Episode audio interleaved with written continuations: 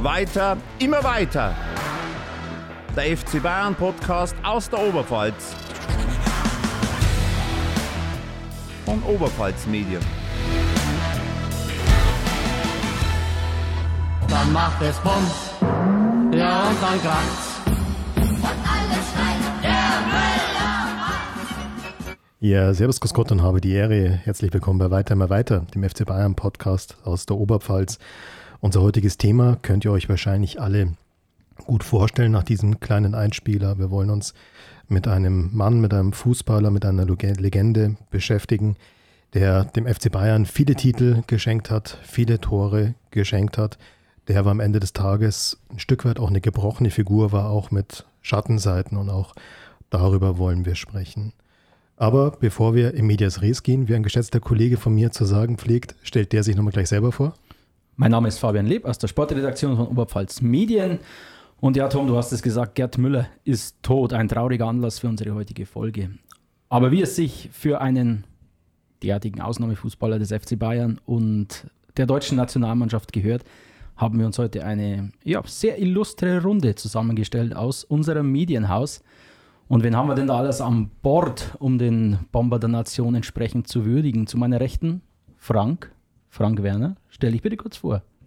Ja, ich heiße Frank Werner, wie du schon richtig gesagt hast. Ähm, bin bei Oberpfalz Medien der Neue Tag seit neunzehnhundertfünfundneunzig in der Zentralredaktion aktiv und äh, Fußballfan, wenn auch nicht vom F C Bayern jetzt direkt. Aber jetzt kommt Haus raus. Von wem denn? Mein Herz schlägt braun-weiß. Das heißt, ich bin in den unteren Gefilden, ich bin in der zweiten Liga unterwegs. Das schon seit Jahren oder Jahrhunderten eigentlich beim F C Sankt Pauli. Das ist mein Herzensverein, aber der F C Bayern München ist auch in meinem Herzen verankert. Vor allen Dingen in meiner Jugend war ich Bayern München-Fan. Ich bin nicht geboren mit einer Hamburger Seele. Hört, ich hört. Schlug damals rot.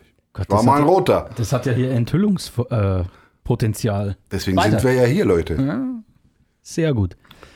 Und neben Frank Werner sitzt ein... Ein Kollege aus meiner Generation, dann schon eher, Sebastian Böhm, er war schon bei uns einmal, aber Sebastian, stell dich bitte kurz nochmal vor. Ja, also ich fühle mich sehr unter Druck gesetzt, wenn du sagst, illustre Runde, dann komme ich. aber ähm, ja, mein Name ist Sebastian Böhm, ich äh, bin beim Podcast Tödliche Oberpfalz des Öfteren zu hören und Frank Werner ist mein Chef in der Zentralredaktion, ich sage aber trotzdem, was ich will. So gehört sich das.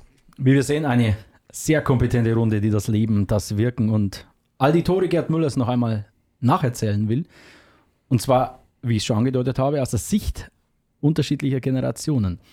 Doch bevor wir da so richtig einsteigen, um nicht zu sagen in medias res gehen, ähm, geben wir zunächst noch einmal kurz ab in die Werbung. Ihr interessiert euch nicht nur für den F C Bayern, sondern auch für andere Vereine oder nicht nur für Fußball, sondern auch für Eishockey, Basketball, Volleyball oder Individualsport, dann haben wir einen Tipp für euch, den O N E T Z Sport-Newsletter.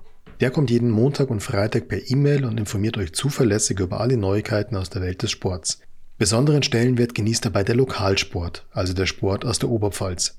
In diesem Newsletter findet ihr deswegen alle Nachrichten zu euren Vereinen. Übrigens, dieser Newsletter wird händisch zusammengestellt, unter anderem vom Kollegen Fabian Lieb. Der Sportnewsletter ist natürlich, wie alle O N E T Z-Newsletter, kostenfrei und unverbindlich. Schaut einfach mal vorbei auf w w w punkt o n e t z punkt d e slash newsletter. Willkommen zurück bei Weiter, immer weiter, der F C Bayern Podcast aus der Oberpfalz und unserem heutigen Thema Gerd Müller. Fangen wir doch gleich einmal mit dem, Frank, entschuldige bitte, mit dem Senior in unserer Runde an. Welche Erinnerungen hast du, hast du an Gerd Müller? Welche Anekdote kommt dir als erstes in den Sinn, wenn du den Namen Gerd Müller hörst? Ja, ich bin tatsächlich hier der Älteste. Ich möchte sagen, ganz knapp. Nicht, nicht mit deutlichem Abstand, aber etwas. Ähm, meine Erinnerung oder meine erste Erinnerung an Gerd Müller ist das Tor, das ist sein bestimmt bekanntestes Tor aus dem Jahr neunzehnhundertvierundsiebzig, äh, was er im Endspiel der W M geschossen hat gegen Holland, das zwei zu eins. Ich bin gebürtig aus dem Jahr neunzehnhundertvierundsechzig, kann man jetzt ausrechnen, die Hörerinnen und Hörer. Ich war damals neun Jahre alt, also noch nicht zehn, ich war neun Jahre alt. Wir haben das Endspiel zusammen geschaut im Wohnzimmer meiner Eltern Ich wohnte damals in Ingolstadt, da bis zu meinem fünfzehnten Lebensjahr, mit unseren Nachbarn. Und meine Eltern hatten also einen richtig schönen Schwarz-Weiß-Fernseher. Wir waren so ja, zehn Leute, meine Schwestern, die Nachbarn. Und beim zwei zu eins war natürlich die Hölle los in Ingolstadt, in der Meidericher Straße. Mein alter Kumpel Tom Glas, äh, wir waren völlig begeistert. Und nach Abpfiff haben wir nicht abwarten können, bis dann, wer war der Kapitän Beckenbauer, den äh, W M-Pokal hochgehalten hat, sondern wir sind natürlich als Straßenfußballer sofort auf den Bolzplatz gerannt, ums äh, Eck, so zweihundert Meter, und haben mit anderen Kumpels, die sich dann natürlich alle sofort nach dem Endspiel auch hingemacht haben, haben die Szene nachgespielt zum zwei zu eins. Ich glaube, er war von rechts, kommt Hölzenbein, Gerd Müller dreht sich um die eigene Achse, schießt den Ball ins Tor und hat sich dabei nichts gebrochen. Bei uns sah das nicht ganz so elegant aus, aber wir haben es probiert und äh, das war wirklich ein, eine, eine tolle Sache. Warst du Gerd Müller? Ich war nicht Gerd Müller, ich war auch nicht Hölzenbein, ich war in der Verteidigung. Ich war derjenige, der nicht stoppen konnte. Ja. Gut, alles klar. Vielen Dank für diesen ersten Einblick in eine Zeit vor unserer Zeit, wenn man das so sagen darf. äh, aber ganz kurz, um auch ein bisschen an die Nachgeborenen zu denken. Mich hat eine Kollegin heute gebeten, wenn wir über Gerd Müller reden, auch wenn für uns hier wahrscheinlich alles äh, sehr vieles sehr selbstverständlich ist, sollen wir doch ein bisschen was ganz grob über ihn erzählen, dass auch die Nicht-Hardcore-Fußballfans oder die Menschen, die in den siebziger Jahren noch nicht geboren waren, ein bisschen was äh, ja, mit dem Podcast anfangen können. Geboren im November neunzehnhundertfünfundvierzig in Nördlingen. Ich gestehe es, ich habe erst mal bei Google Maps geschaut, wo denn Nördlingen einfach ist, und war einigermaßen geschockt. Quasi so auf halber Höhe zwischen Augsburg und ähm, Nürnberg. Und ja, Stuttgart ist auch gar nicht so weit. Ja, und dann natürlich der Mann der Legenden, äh, der Mann der Rekorde, fünfhundertsechsundsechzig Tore in sechshundertsieben Pflichtspielen für den F C Bayern. Was ich besonders spannend fand, war die Torquote, also wie viele Tore pro Spiel der Müller gemacht hat. null Komma fünfundachtzig Tore pro Spiel. Ähm, wenn ich mich richtig informiert habe, der zweitbeste Stürmer der Bundesliga, mit was die Quote angeht, ist ein gewisser Robert Lewandowski in Diensten des F C Bayern. Der kommt auf null Komma neunundsiebzig Tore. Gerd Müller null Komma fünfundachtzig. Also das war schon von der Tore pro Spielquote exorbitant. Und dann haben wir ganz kurz nur ein paar der Titel, ein paar der Auszeichnungen, die er so in seiner Karriere sich erspielt hat. Äh, siebenmal die Torjägerkanone in der Bundesliga gewonnen, vier Meisterschaften mit Bayern, den meisten wahrscheinlich noch im Hinterkopf, dreimal den Europapokal der Landesmeister, wie dieser Wettbewerb damals noch hieß oder wie wir Fußballromantiker ihn auch noch heute gerne nennen würden. vierundsiebzig, fünfundsiebzig und sechsundsiebzig. Natürlich den Weltpokal, Europameister zweiundsiebzig, Weltmeister vierundsiebzig. Also das ist schon Wahnsinn, was der so alles in seiner Zeit da geholt hat, was der da in seiner Zeit alles gerockt hat. Vielleicht bevor wir kurz in die Chronologie, in seine Biografie einsteigen, die erste Frage vorweg eigentlich hier in die Runde. Gerd Müller als Spieler, warum war der so gut? Nur ein Zitat vorneweg von einem gewissen Franz B. Aus ähm, M. -Punkt. Aus M. -Punkt. Ja, mittlerweile nicht mehr aus M. -Punkt, mittlerweile aus, aus, aus, aus Sankt M. -Punkt, oder? Also Franz Beckenbauer hat mal gesagt, der gemeine Kerl hat auch auf uns keine Rücksicht genommen, wenn wir im Training ein Spiel hatten, und Gerd Müller war der anderen Mannschaft zugeteilt. Da hat er uns teilweise verarscht, wenn ich das so sagen darf. Dann habe ich mal gesagt, so Katsche, jetzt mag ich nicht mehr. Wenn der uns noch einmal lächerlich macht, dann kriegt er aber sowas von Saures. Was war? Der hat das Gleiche wieder gemacht und wir waren am Boden gelegen. Das war Gerd Müller. Also ich stamme aus einer anderen Generation und ich habe ihn leider nicht mehr selbst spielen sehen. Daher mag jetzt kühl oder ja, äh, pietätlos klingen, aber eine persönliche Bindung oder eine emotionale Bindung zu Gerd Müller, die hat sich bei mir einfach nicht aufgebaut. Aber natürlich habe ich mich mit diesem äh, Fußballer zeitlebens beschäftigt, habe tatsächlich einmal das W M-Finale vierundsiebzig in, in voller Länge angeschaut und man mag es mir nicht äh, verübeln, aber das hat teilweise ausgeschaut, als würde man heutzutage ein Fußballspiel in Zeitlupe anschauen. Ähm, aber nichtsdestotrotz habe ich vor kurzem erst die Biografie über Gerd Müller von, von Hans Woller gelesen und der beschreibt es eigentlich ganz schön, wenn er sagt, Gerd Müller, bei, bei dem kommt echt vieles zusammen, weil er einfach alles konnte. Er, er konnte links schießen, er konnte rechts schießen. Er war zwar nur eins Komma sechsundsiebzig groß, aber dennoch ja, ein hervorragender Kopfballspieler. Er ging in alle Zweikämpfe, er war auf den ersten Metern vor allen Dingen enorm schnell, er war ein toller Techniker mit einer artistischen Körperbeherrschung und dazu ein, ein phänomenales äh, Raumgefühl. Also er war einfach immer dort, wo er äh, zu sein hatte. Er hat immer erahnt, wo der Ball hinkommen könnte. Und Gerd Müller hat mal erzählt, es würde nichts bringen, vor dem Tor einfach drauf zu ballern. Wichtig wäre es zu sehen, wo die Lücke ist und da den Ball dann hineinzuschieben. Als wenn es so einfach wäre. Also jeder, der mal Fußball gespielt hat, wir haben hier im Haus die Mittwochskicker, da tun sich auch ab und zu Lücken auf, aber ich sehe sie trotzdem nicht. Aber Hans Woller, der Biograf, hat ihn als den Lückenblick bezeichnet. Also Gerd Müller, der Lückenblick. Sebastian, ich weiß nicht, wie. Du hast ihn auch nicht mehr persönlich erlebt, nicht mehr selbst gesehen, aber wie siehst du Gerd Müller? Ja, also ich bin ja Jahrgang einundneunzig, also bin dreißig Jahre alt und ich kenne Gerd Müller als Bayern-Fan, der ich ja bin, als ja, grauen Trainer der Jugendmannschaften und Nachwuchsmannschaften des F C Bayern mit seinem Drei-Tage-Bart, der auch schon angegraut ist und der dünnen Brille und äh, ja, ich habe mir halt natürlich sehr viele YouTube- YouTube-Videos angeschaut und ähm, ja, diese Ballbehandlung ist halt Wahnsinn. Also das war ja wie ein Magnet. Also der Ball, der konnte kommen, wie er wollte. Der hat den irgendwie angenommen mit Brust, mit oberen Oberschenkel, mit, mit was auch immer. Und der ist einfach da geblieben. Und der hat er dann noch im engsten Raum, hat der dann Leute überlupft. Eigentlich völlig unnötig, aber es hat natürlich wunderschön ausgeschaut und war ja auch noch effektiv. Ähm, also Paul Breitner hat ähm, in einer Dokumentation gesagt, dass er glaubt, dass der Gerd Müller heute noch so siebzig Tore in der Bundesliga-Saison spie- äh, schießen würde.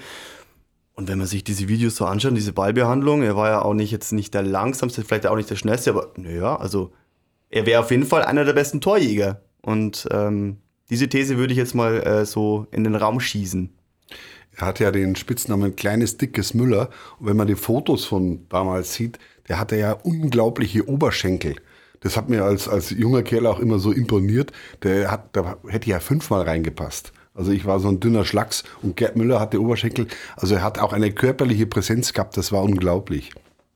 Das heißt, er war so eine Art, ja, vom, von der Statur her eher so ein Shaqiri-Typ, kann man das sagen? Eher so ein breiter Kraftwürfel mit einem niedrigen Schwerpunkt.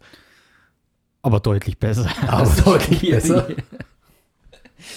Nein, also mir, also ich, den Punkt, den der Sebastian gerade angesprochen hat, wie würde Gerd Müller heutzutage ausschauen, würde er genauso oft treffen. Also den, glaube ich, greifen wir später noch auf, weil da, glaube ich, kann man durchaus die eine oder andere äh, kontroverse Diskussion äh, beginnen.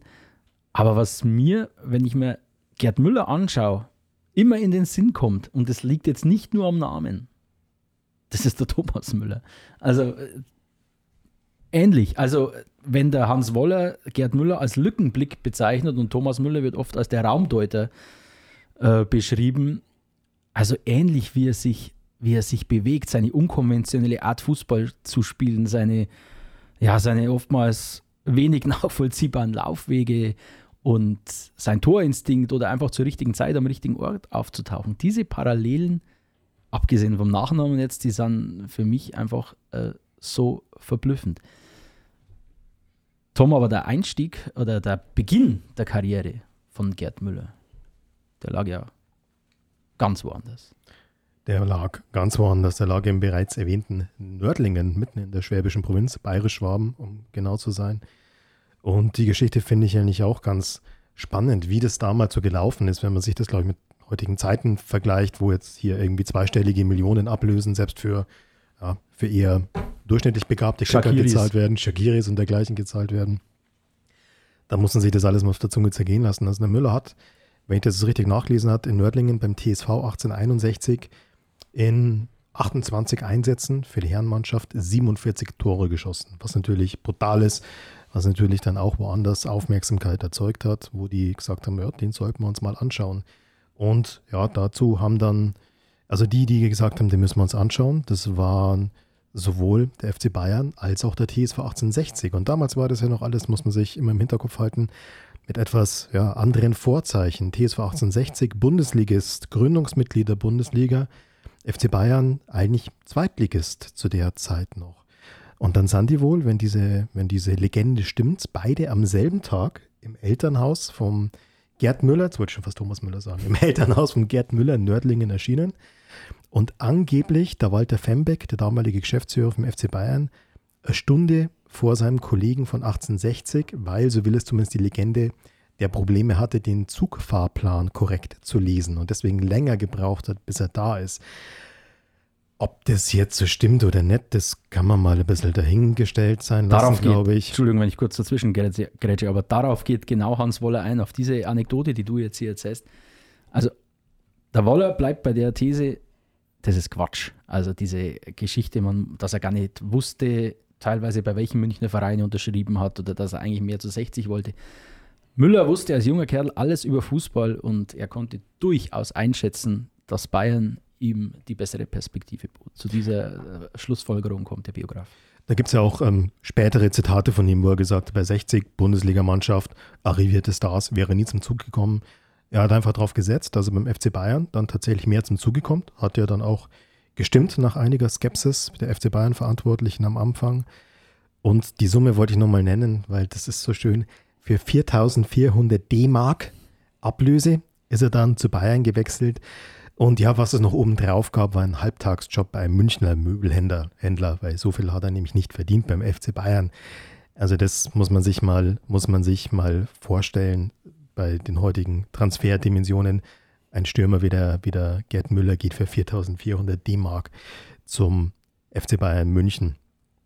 Aber Nördlingen finde ich auch noch aus einem anderen Grund einen ganz spannenden Aspekt, weil da gibt es zumindest Theorien oder zumindest Ideen, äh, was seine spätere, was seine späteren Qualitäten angeht, dass er die, wie er die da erlernt hat. Ich weiß nicht, Sebastian, ich sehe dich schon nicken. Diese Geschichte von diesem gepflasterten Platz, ist dir auch ein Begriff? Ja, da gibt es ja diese zwei Geschichten, ne? Einmal der Platz und einmal die Bäckerei. Und beide machen oder ergeben, wie man ja sagt, ergeben viel Sinn. Ähm, ich erzähle jetzt erstmal die Platzgeschichte und die Bäckergeschichte erzählt jemand, jemand anders, ähm, weil ähm, zwei Geschichten, das ist ja zu viel, zu viel für mich. Also, ähm, dieser gepflasterte Platz, da haben sie wohl immer, hat er wohl immer gespielt, Fußball gezockt mit seinen Kumpels und äh, der war gepflastert eben und äh, der Ball ist eben ganz unkontrolliert abgesprungen. Aber dieser Gerd Müller, so haben das seine Freunde erzählt, äh, hat immer die Kontrolle über den Ball gehabt und sie auch nie verloren. Egal wie der Ball von diesem Pflaster äh, abgesprungen ist. Und das merkt man ja auch, oder konnte man ja auch merken danach, die Jahre danach, als er beim, als Profi beim F C Bayern gespielt hat, wenn der Ball dann im, im Strafraum äh, ankam, der konnte kommen, angeflogen kommen, wie er, wie er wollte. Das habe ich ja vorher schon erzählt. Irgendwie wirkte der Gerd Müller immer so als Magnet und hat den Ball magisch angezogen. Und ähm, seine Freunde begründen das eben mit dieser Marktplatztheorie, wie ich es jetzt mal nennen würde. Komm, hau die Bäcker-Theorie doch auch noch raus. Naja, also ähm, Gerd Müller hat, soweit ich das weiß, gelernt in der Bäckerei und äh, die haben dann irgendwelche Schüsseln aufgestellt und haben dann heimlich gezockt und da war halt eben nicht viel Platz und da musste er dann ähm, ja, wendig sein und äh, musste sich äh, um seine Gegenspieler schnell rumdrehen und ähm, daher wohl diese, diese kleinen, zackigen, wendigen äh, Strafraumbewegungen äh, haben seine Kumpels auch gesagt, die kommen wohl auch daher. Ähm, Ich hoffe mal, die haben wenigstens mal ein Bierchen danach von ihm bekommen oder, oder, oder ein Würstel oder irgendwas, weil die haben ja eigentlich alles für seine Karriere getan. Naja, auf jeden Fall, äh, ich glaube auch, äh, weil das also Schüsseln waren, ähm, da musste er wahrscheinlich auch immer so schieben. Also er konnte nicht Vollspann äh, schießen und der hat ja auch nie Vollspann geschossen, also der hat immer geschoben. Und, ähm, oder, oder gehoben. Oder gehoben, äh, also... Irgendwie hat das in Nördlingen schon alles, äh, war schon alles ganz gut für ihn, für seine Entwicklung. Übrigens, das mit dem Bierchen ist ein äh, unüberlegter, dummer Satz, weil das wird ja später noch ernster. Mhm. Darauf werden wir wohl auch noch kommen. Das ist mir gerade erst eingefallen, aber das äh, nur mal dahingesagt. Aber auch als er bei Bayern angefangen oder als er zu den Bayern gewechselt ist, war ja auch nicht so, dass der dort hingekommen ist und hat sofort eingeschlagen wie, eine, wie, ein, wie ein Bomber. Ich glaube, der, der Trainer, der Tschaikovsky, der hat doch Chick gesagt, was soll ich mit dem? Chick Tschaikovsky, was will ich? Ich habe entdeckt, kleines, dickes Müller. Was will ich mit dieser Gewichtheber? Hat er immer, und er hat ihn in den ersten Spielen überhaupt nicht eingesetzt und es lief gar nicht. Die haben also die ersten paar Spiele nicht gewonnen und dann ist der, der Neudecker, der damalige Presi, ist dann mal zum Training gegangen. Junge, hören wir mal zu, wir haben da einen Stürmer verpflichtet. setz den mal ein. Und da ging es noch nicht um Trikotverkäufe? Nee, da ging es nichts. Da ging es um den reinen sportlichen Erfolg, um das, was auf dem Platz passiert. Und ja, dann ging es los. Hat dann eingesetzt und er hat geliefert, der Gerd. Und dann ging es los, die große Zeit beim F C Bayern des äh, Gerd Müller. Ähm, F C Bayern, wie gesagt, damals eigentlich ja noch aus der zweiten Liga kommend, mit Gerd Müller dann aufgestiegen. Also Gerd Müller hat den Verein erstmal in die Bundesliga ähm, geschossen und dann neunzehnhundertsechsundsechzig gleich den ersten Titel. Ein D F B-Pokalsieg mit einem vier zu zwei im Finale gegen, na, wer weiß es noch? Der Youngster. Ich glaube, dass es der Meidericher S V war, äh, der später zum M S V Duisburg wurde. Der Meidericher Sportverein. Oder Meiderich? Meiderich? Meidericher S V. Meiderich. Mhm. Ja. Sind die nicht im Wedau-Stadion? Ach Gott. Ich möchte auch mal dazwischen grätschen mit leichtem Fußballwissen. Brillant. Brillant, wie immer. Ähm, ja, also die große Zeit beka- begann dann erst. Jetzt weiß ich nicht, Frank, du warst ja damals auch noch ein, ein, ein, ein Bub, ein, ein Junger, möchte man sagen. Ähm, aber hat man das schon so ein bisschen verfolgt, diesen Aufstieg und dann, wie die Bayern sich so langsam mal in der Bundesliga etabliert haben? Total. Also als ich, die sechziger haben bei uns überhaupt keine Rolle gespielt, muss ich gestehen. In Ingolstadt damals war natürlich München ja vor der Haustür und der F C Bayern, also ich, als ich es mitbekommen habe, das war ja dann Anfang der siebziger Jahre, dann ging es schon ein bisschen los mit dem Glamour-Verein und äh, da war dann nichts mehr mit grauer Maus. Da war der F C Bayern schon eine, eine, eine richtige Marke. Und Gerd Müller hatte daran natürlich ja, einen riesigen Anteil. neunzehnhundertsiebenundsechzig Europapokal der Pokalsieger, neunzehnhundertneunundsechzig nochmal den D F B-Pokal im Finale gegen Schalke. Beide, zweimal Müller. Zweimal Müller, der Torschütze. Dann natürlich zweiundsiebzig schon die E M. Die E M-Finale im Heiselstadion in Brüssel. Deutschland gewinnt. drei zu null. Gegen? U d S S R. Ja, das ist, ja, das, Leute. Das ist pures Fachwissen. Entschuldigung. Pures Fachwissen. Respekt. Wie viele Tore durch Gerd Müller? Jetzt. Jetzt. Jetzt. Gerd Müller zwei. Korrekt. Okay. Ja, das ist. Und das Spannende, Fabian, ist ja, das Spannende ist ja, ich habe das ja bei Wikipedia nachgelesen, der weiß das noch. Ja, der weiß das am ja. Das ist, okay, du wolltest mir sagen, wie alt ich bin. Das ist die Routine und das Alter. So. Ja, und dann haben wir noch drei, drei Titel vorhin schon ganz kurz angesprochen. vierundsiebzig, fünfundsiebzig, sechsundsiebzig jeweils den Europapokal. Der Landesmeister, für mich persönlich vierundsiebzig eines der, ja, der legendärsten Titel, den der F C Bayern geholt hat, durch dieses eins zu eins im Finale gegen Atletico Madrid in der hundertzwanzigsten Spielminute durch den brillanten Filigrantechniker Georg Katsche. Katsche Schwarzenbeck. Ein Strich. Ein Strich. Ein Schuss für einen Strich.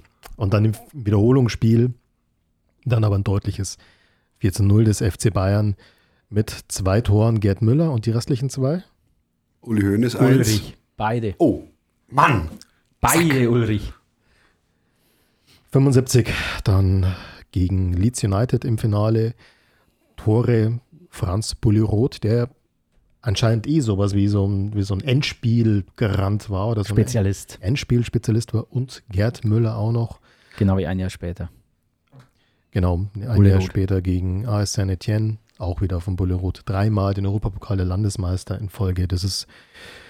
Würde ich sagen, das ist schon eine Hausnummer und weil das nicht gereicht hat, neunzehnhundertsechsundsiebzig dann gleich noch den Weltpokal und wer hat da natürlich auch wieder einmal getroffen? Der Gerd. Der Gerd. Genau, also das war die große Zeit des äh, F C Bayern in den siebzigern mit Gerd Müller und dann vielleicht noch an der Stelle, was ganz gut passt, auch von der Zeit, Europameisterschaft haben wir schon kurz drüber gesprochen, wahrscheinlich eins der, ja, wahrscheinlich das legendärste Tor des Müller in seiner Karriere geschossen hat. Frank, du hast das vorhin schon zitiert, das, den zwei zu eins Siegtreffer für die deutsche Nationalmannschaft im W M-Finale neunzehnhundertvierundsiebzig. Ähm, wenn ich das richtig im Hinterkopf habe, beziehungsweise nachgelesen habe, hat Rainer Bonhof sich auf dem rechten Flügel freigespielt, bis in den Strafraum durchgetankt, in die Mitte gepasst und das Tor habe ich mir echt, also ich weiß nicht, wie oft ich mir das jetzt noch tatsächlich in Vorbereitung für den Podcast in Wiederholung angeschaut habe. Wie der den Ball, der Müller, wie der den Ball nach hinten eigentlich tropfen lässt, sich dann viel schneller als sein Gegenspieler diese paar Zentimeter nach hinten zurückfallen lässt, aus der Drehung gegen eigentlich seine und auch die Laufrichtung des niederländischen Verteidigers den Ball kontrolliert, abschließt und natürlich den niederländischen Verteidiger auch noch tunnelt. Und einmal mehr, entgegen seinem Spitznamen Bomber, ja wieder eigentlich ein, ja, ein extrem überlegtes Tor, ein, extrem, ein, ein Tor, das extrem auf Instinkt beruht und jetzt nicht, nicht ein einfacher Gewaltschuss. Und das war dann der W M-Titel. Frank, du hast schon vorher gesagt, wie ihr das gefeiert habt. Kannst du dich ein bisschen erinnern, wie war dann ansonsten damals so die Reaktion in deinem Umfeld auf diesen W M-Titel? Ja, großartig. Aber es war nicht wie heute mit Autokorso und äh, mit jeder hat ein Fähnchen, jeder hat ein Trikot gehabt. Das konnten wir uns überhaupt nicht leisten. Es gab auch gar nicht das Merchandising. Aber es waren auch, also bei uns waren dann schon Leute auf der Straße auch in der, in der Tat. Das haben wir dann gesehen von unserem Bolzplatz aus. Aber mit den heutigen, also was dann irgendwann losging, ging mit Public Viewing und so weiter, haben wir ja auch gemacht im Wohnzimmer, zwar zu zehnt, im, klein, im kleinen Rahmen, aber mit den Feierlichkeiten von heute ist das nicht zu vergleichen. Trotzdem eine große Nummer, ein legendärer W M-Titel, der zweite W M-Titel, den Deutschland sich erarbeitet hat. Und was aber in der Nachbetrachtung immer untergeht und was nicht, nicht mehr so präsent ist, er hat eigentlich noch ein Tor erzielt. Das dann aberkannt wurde wegen Abseits. Das, also ganz ehrlich, das hatte ich so nicht mehr auf dem Schirm. Da also muss man sich doch mal das Spiel in voller Länge anschauen, wenn man mal Zeit hat und nicht einschlafen kann oder so, dann kann man sich mal das Spiel anschauen. Ohne Videobeweis. Ohne Videobeweis. Zum Glück für zu manchen Stürmern. Gut, dann würde ich sagen, an der Stelle versuchen wir mal noch einen fünften Kollegen dazu zu holen. Mal schauen, ob es klappt, nämlich den Kollegen Stefan Puhane, der weilt im Urlaub tatsächlich, ähm, hat aber gesagt, zu dem Thema, zum Thema Gerd Müller, da muss er eigentlich unbedingt was sagen. Eine meiner frühesten Kindheitserinnerungen ist tatsächlich das W M-Endspiel vierundsiebzig gegen die Niederlande äh, im Wohnzimmer meines Opas, ähm, wo ich das erste Mal so richtig in Berührung gekommen bin äh, mit äh, F C Bayern, mit Gerd Müller, mit Sepp Maier, mit Uli Hoeneß und Paul Breitner, Franz Beckenbauer. Ähm, das war natürlich damals äh, ein Riesenhype um die rum, ähm, mit der ganzen Fußball-W M im eigenen Land. Und äh, da bin ich mit meinen knapp äh, sieben Jahren davon natürlich völlig angesteckt worden. Und das war für mich auch so die Initialzündung dafür, ähm, dass ich zum Fußball gekommen bin. Ich habe zum Kicken dann angefangen, zwar erst ein paar Jahre später im Verein, aber ähm, das war die große Faszination. Und das war dann tatsächlich auch so der Knackpunkt, dass ich äh, Bayern-Fan geworden bin. Ja? Also einfach diese Leute, wie ich es gerade schon aufgezählt habe, Hoeneß, Beckenbauer, Maier, Müller, das waren meine Idole. Meine Oma musste mir dann tatsächlich auf meine Sporthose die Nummer dreizehn draufsticken, die der Gerd Müller ja auf dem Trikot hatte, vierundsiebzig oder generell in der Nationalelf. Und das war dann das Ding irgendwo. Und, und seit dem Zeitpunkt, ähm, man, man hat ja nicht so viel im Fernsehen gesehen, sind halt immer wieder mal Ausschnitte gekommen und es war halt absolut faszinierend, dass der aus jeder Position seine Tore gemacht hat. Also äh, äh, das hat mich extrem fasziniert als Kind, ja. Genau, so ist es entstanden irgendwo. Bei mir, ich kann ja da noch ein, ein paar Jahre weiter zurückblicken, bin ja noch einen Ticken älter und ihr dürft natürlich jetzt alle niederknien und mir die Füße küssen. Wir sind unwürdig, wir sind unwürdig. Ein bisschen ja, denn ich glaube, im Gegensatz zu euch habe ich ihn live gesehen. In der Tat. Jetzt wird es interessant. Ja. Jetzt pack aus. Jetzt packe aus. Und zwar, da kann ich aber dann auch noch was dazu beitragen. Oh, jetzt, jetzt wird es ein Battle. Schweig still. Schweig still. Nein, bei mir geht die Geschichte ins Jahr neunzehnhundertsiebzig zurück. Im August neunzehnhundertsiebzig habe ich Gerd Müller in der Tat auf dem Fußballplatz gesehen. Also zu meinem familiären Hintergrund. Meine Großeltern, meine Eltern kommen aus Schwarzenfeld. Und wir haben dann in Ingolstadt halt gewohnt. Sind aber in den Sommerferien des Jahres neunzehnhundertsiebzig nach Schwarzenfeld gefahren zu den Großeltern, da tatsächlich da der F C Bayern München ein Gastspiel beim F C Schwarzenfeld gegeben hat. Und das Fußballstadion des F C Schwarzenfeld ist ja jetzt woanders, dieser Sportpark, das war früher mitten im Dorf drinnen. Und das war von meinen Großeltern oder von meinen, ja, das waren keine zweihundert, dreihundert Meter, da haben die gespielt und das waren, ich weiß nicht, Tausende von Zuschauern. Wir sind natürlich schön gemütlich zu Fuß rübermarschiert und der Bayernbus kam auch äh, vorbeigefahren. Und tatsächlich äh, haben die mit großer Kapelle da gespielt. Da war also Gerd Müller, Beckenbauer, die waren alle dabei. Das Spiel endete neun zu null. Zwei, also, knappes Ding. Knappes Ding. Zwei Tore von Gerd Müller, ein Freundschaftsspiel halt. Und der beste Mann auf dem Platz, oder war eigentlich der Torwart vom F C Schwarzenfeld, der Hans Munkenschnabel, der auch wenige Meter von meinen Großeltern äh, entfernt wohnte. Und er war natürlich dann über Jahre der Star von Schwarzenfeld. Also das vergesse ich nicht. Den Auflauf auch. Ich war fünf Jahre alt, stehst in so einem Stadion drin und ja, brutale Erfahrung gewesen. Und ich habe dann auch äh, später, glaube ich, ein, ein, ein, ein Rot mit Längsstreifen, rot-weißes Trikot gehabt. Ein schickes Ding, das habe ich Tag und Nacht angehabt. Und Stefan, ich, ich will dir nicht widersprechen, aber ich meine, ich, das war die Nummer neun, Gerd Müller. Bei oder? Bayern, Entschuldigung, wenn ich eigentlich bei Bayern die neun, okay. Nationalmannschaft die dreizehn, oder Stefan, wenn ich recht informiert bin? Ja klar, deswegen hat ja der Thomas Müller so ein bisschen in Erinnerung geschwelgt, als er damals bei, ich weiß gar nicht, bei der W M zweitausendzehn, glaube ich war es, die mit der dreizehn aufgelaufen ist. Die wilde dreizehn. Aufgrund der Namenverbund- Namensverbundenheit wollte er auch die dreizehn haben, der Thomas. Hat er was gelernt.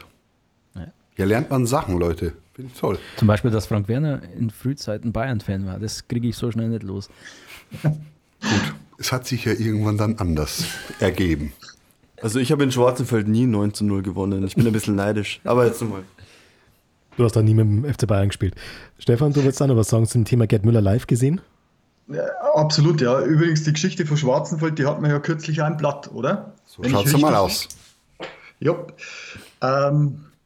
Ja, Gerd Müller live gesehen. Also ich habe ihn tatsächlich in Weiden mal gesehen. Also äh, das kann ich aber zeitlich nicht mehr einordnen. Sie haben mal bei der Spielvereinigung Weiden auch eins von diesen vielen, vielen unzähligen Freundschaftsspielen gemacht, wie ich aus diesem äh, Buch vom Hans Woller erfahren habe, ähm, die sie nötig gehabt haben oder die der F C Bayern nötig gehabt hat, um einfach die Kohle für die Stars irgendwie zusammen äh, zu bekommen. Und da haben sie in Weiden gespielt und da ist der, der gute Gerd Müller tatsächlich mal zwei Meter vor mir nach dem Spiel dann äh, vorbeigegangen und ich war völlig ehrfürchtig und den Moment, also ihr, ihr seht es ja, ich, mir, mir läuft jetzt gerade auch noch Gänsehaut auf, wenn ich das erzähle, ähm, den werde ich ja nie vergessen, aber die, die eigentliche ähm, Begegnung oder das eigentlich Besondere war tatsächlich dann viel, viel später, nämlich im Jahr zweitausendfünf, ähm, als ich mit dem neuen Tag oder für den neuen Tag in die Allianz Arena gefahren bin, und zwar ähm, zu einem V I P-Trip. Ähm, nämlich hat Lotto Toto haben einen verdienten Kunden einen, eine, ein Fußballspiel gesponsert mit Aufenthalt im äh, V I P-Bereich äh, beim F C Bayern. Das war ein Bundesligaspiel. Also es war ein halbes Jahr nach der Eröffnung der Allianz Arena. Bundesligaspiel im Oktober gegen M S V Duisburg, für die Statistiker vier null, äh, relativ unspektakulär. Der, der Quelix war damals äh, der Trainer, Felix Magath, äh, bei den Bayern haben der Kahn, der Ballack, der Deißler, der Makai und äh, die ganzen Jungs gespielt, der Schweini. Bei Duisburg übrigens der Alexander Bugera auf dem Platz gelaufen, ein Amberger, was auch ganz nett war. Also das Spiel war nicht besonders erwähnenswert. Wir sind dann tatsächlich äh, vor und nach dem Spiel und in der Halbzeitpause im V I P-Bereich gewesen. Allerdings, äh, ich weiß nicht, Tom oder Fabian, äh, ihr habt ja des Öfteren in der Allianz Arena oder aus der Allianz Arena schon berichtet, seid ihr da auch in den Genuss, oder der Fabian auf jeden Fall, in den Genuss vom V I P-Bereich gekommen? Beruflich nein.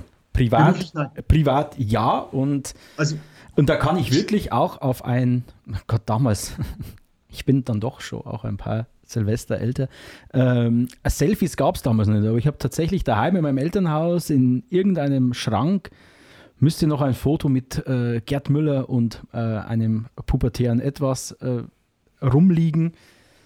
Äh, okay, das war das aber auch, das ist auch im V I P-Bereich, ich glaube aber, es war noch das Olympiastadion. Ähm, aber beruflich äh, komme ich da äh, nicht in diese äh, ja, Gegenden. Da sind wir okay, im, im ja. Pressebereich und da taucht, oder da ist der Gerd Müller jetzt, und so lange fahre ich jetzt auch noch nicht runter, da war der Gerd Müller nicht mehr, nicht mehr äh, aktiv. Aber das Foto also, bist du uns schuldig, das nein, ist klar, also, das suchst du. Mein pubertäres Etwas muss man nicht äh, wiedergeben. In deinem Elternhaus nee, hast du gesagt? Ich habe V I P-Bereich bloß aus dem Grund gefragt, weil wir da damals äh, tatsächlich mit diesen Lotto-Toto-Kunden, da bist also zweitausendfünf war es so, ich, ich weiß nicht, ob es, äh, seitdem war ich da nicht mehr, aber ob das immer noch so ist, wir sind so eine Rolltreppe hochgefahren und sind genau. dann in der Mitte der Rolltreppe ausgestiegen. Also es war quasi so der V I P-Bereich für die Bausparer. So die, die echten Promis, die sind dann noch weitergefahren, also Gottschalk, Boris Becker und Co., die sind dann ganz hochgefahren. So, wir waren da die ganze Zeit und ich bin irgendwann mal auf den Gedanken gekommen, weil der Gerd Müller irgendwie mit zwei Äh, Betreuern, mit Helfern irgendwie vorbei durch diesen, durch unseren V I P-Bereich geschleust worden ist. Und dann habe ich mich dann durchgefragt und habe gesagt, ja Mensch, wo ist er denn hin, der gute Gerd? Und so, und haben sie gesagt, nee, also der ist äh, bei einem Sponsor in so einem, äh, in, in so einem besonderen V I P-Bereich, ich glaube bei B M W oder so. Und ich äh, bin dann natürlich gleich nachgetigert, habe dann, also du, du bist, äh, du bekommst in der Allianz Arena dann im V I P-Bereich eben dann so Armbänder, so verschiedenfarbige. Meine Farbe hat nicht ausgereicht, um in den B M W V I P-Bereich zu kommen. Ich habe also quasi vor der Tür gewartet. Hab dann zum Ordner gesagt, ja, wie schaut's denn aus, ist er da drin, der Gärtner? Hat er gesagt, ja, ja, der ist da drin. Meistens kommt er so, ja, halbe Stunde nach Spielende kommt er wieder raus. So, dann habe ich brav gewartet und gewartet, gewartet. Tatsächlich, irgendwann geht die Tür auf, Gerd Müller tatsächlich an seiner Seite, so ein, ein Betreuer schleust ihn so durch die Menge durch. Und ich, ich hin und habe gesagt, Herr Müller, Herr Müller, äh, äh, würden Sie vielleicht mit mir ein Foto machen? Ja, klar, ist er stehen geblieben. Da, da habe ich tatsächlich das, was ich euch gerade erzählt habe, wo ich gesagt, ja, ich bin seit meinen Kindertagen ein Riesenfan und Nationalmannschaft und F C Bayern und meine Oma hat die dreizehn auf die Sporthose und habe dann das innerhalb von zwanzig Sekunden reingedrückt. Der arme Mo. Der Ordner hat dann ein Foto gemacht, übrigens momentan seit äh, der Todesnachricht ähm, mein Profilbild auf Facebook, ähm, hat ein Foto gemacht, ähm, völlig verwackelt. Der Gerd Müller ist mir von seinem äh, Betreuer wieder aus den Händen gerissen worden und weitergeschleust worden. Also das war so die, die, äh, die kurze Begegnung oder Verbindung, äh, die absolut auch nie vergessen wir. Ähm, er wird sich wahrscheinlich auch überhaupt nicht äh, daran erinnert haben, was ich ihm äh, zu dem Zeitpunkt da reingedrückt habe. Auch weil es so schnell ging und weil es nicht interessiert hat. Aber ich muss ganz sagen, ich bin, das ist schon so ein bisschen ein, ja, wie soll ich sagen, damit schließt sich für mich schon so ein bisschen der Kreis, dass ich ihn tatsächlich dann auch persönlich noch getroffen habe und mit ihm ein gemeinsames Foto habe. Also, ja, muss man schon so sagen, also das ist schon das große Idol. Um jetzt mal den Bogen wieder zur Chronologie zu spannen. Also wir sind ja gerade auf der, oder in der Hochphase Gerd Müllers. vierundsiebzig W M-Titel. Da würde ich jetzt gerne die Frage einstreuen, die wir, die wir ganz zum Anfang schon einmal kurz angerissen haben. Da bin ich jetzt echt auf die Antworten gespannt. Wie würde denn Gerd Müller heutzutage beim aktuellen Fußball, vielleicht auch bei den Bayern, abschneiden? Wäre da seine Trefferquote ähnlich hoch? Würde er kein Land sehen? Da bin ich jetzt mal auf eure Einschätzungen gespannt. Fangen wir mit dem Senior wieder an. Der Senior glaubt, dass es nicht mehr so einfach, oder einfach war es bestimmt damals auch nicht, aber es ist ja ganz andere Athletik äh, im Profifußball. Die Verteidiger sind völlig anders ausgebildet. Der Gerd Müller war ja wirklich nicht der Schnellste. Die sind körperlich ganz anders beieinander. Also ich kann es mir nicht vorstellen. Er würde bestimmt seine Buden machen, aber nicht so exorbitant viele. Stefan Puhane widerspricht. Ja, ich widerspreche ganz äh, vehement. Äh, also ich sage jetzt mal so, natürlich das ist der Fußball athletischer, aber der Gerd Müller würde ja jetzt anders, ganz anders trainiert sein als äh, zu der Zeit. Zum einen, zum anderen schließe ich mich seiner, also tatsächlich Gerd Müllers Meinung, die ich irgendwo gelesen habe und auch äh, Paul Breitner oder Franz Beckenbauer haben es auch gesagt. Ähm, ich glaube, der Breitner war es, der gesagt hat, der wird fünfzig, sechzig Tore, wahrscheinlich ja. sechzig äh, Tore schießen. Und der Gerd Müller selber hat auch gesagt, äh, er ist da mit den knallhartesten, härtesten Verteidigern zusammengetroffen, die nur auf äh, die Beine geklopft haben. Ihr müsst euch ja vorstellen, vierundsiebzig um die Zeit, was hast du da gehabt? Eine, eine Fernsehkamera im äh, Stadion. Heutzutage ist es so, wenn du, äh, wenn du einen, Ski, einen Spieler schief anschaust, dann wird das sofort Äh, nochmal äh, übers Video äh, begutachtet und du bekommst die gelbe Karte.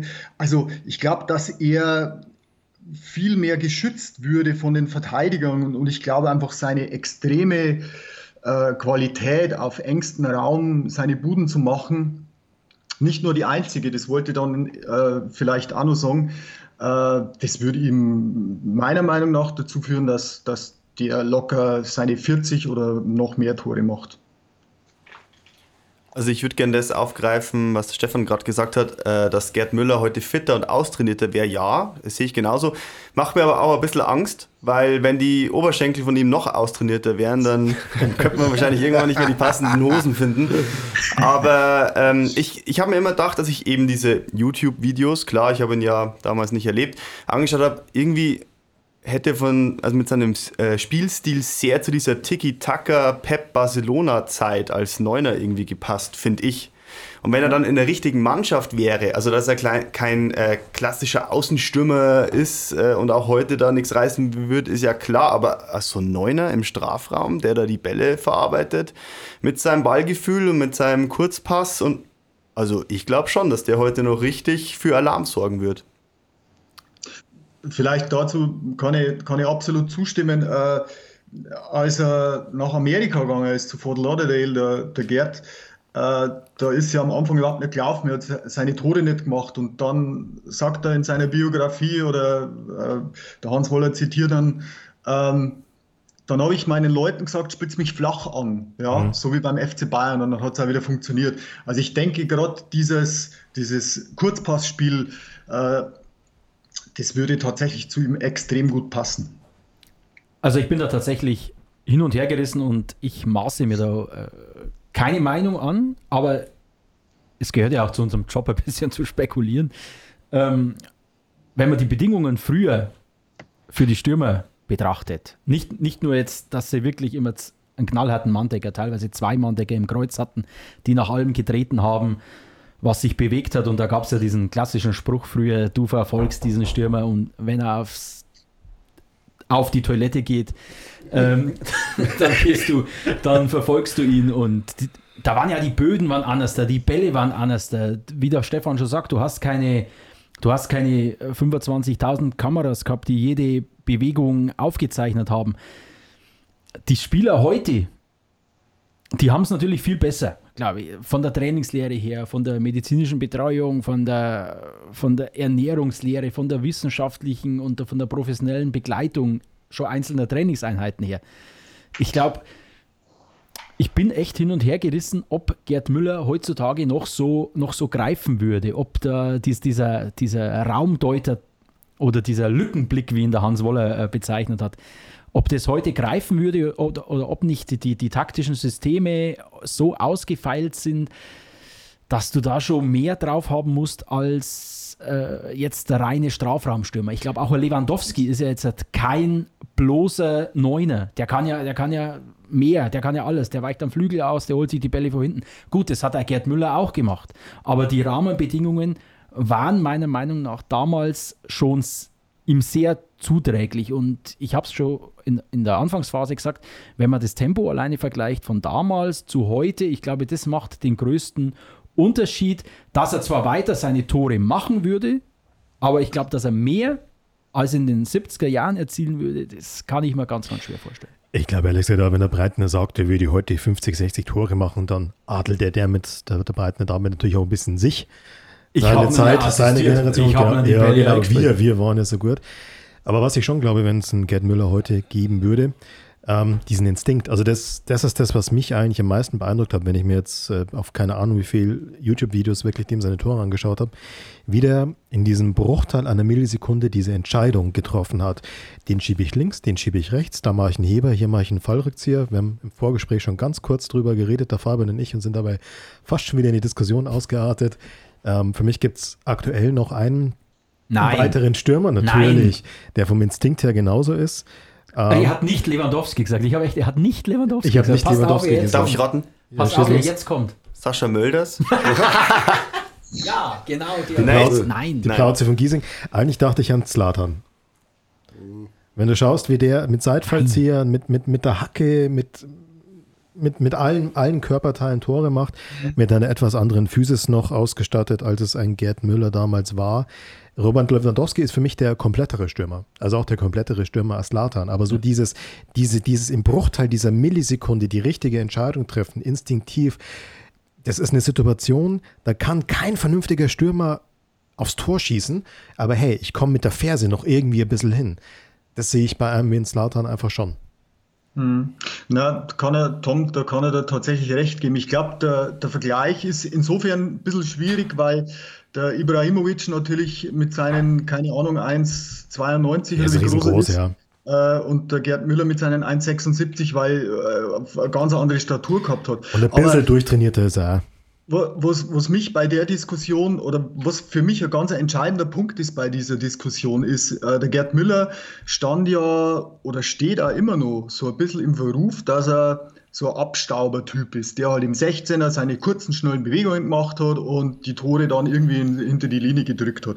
Ja, definitiv hat er gemacht, aber äh, wenn ihr euch erinnert, ähm, E M-Finale, Niederlande gegen, keine Ahnung, als die Niederländer einmal in ihrem Leben was gewonnen haben, Europameisterschaft. Van Basten, Endspiel, nimmt einen Ball. achtundachtzig.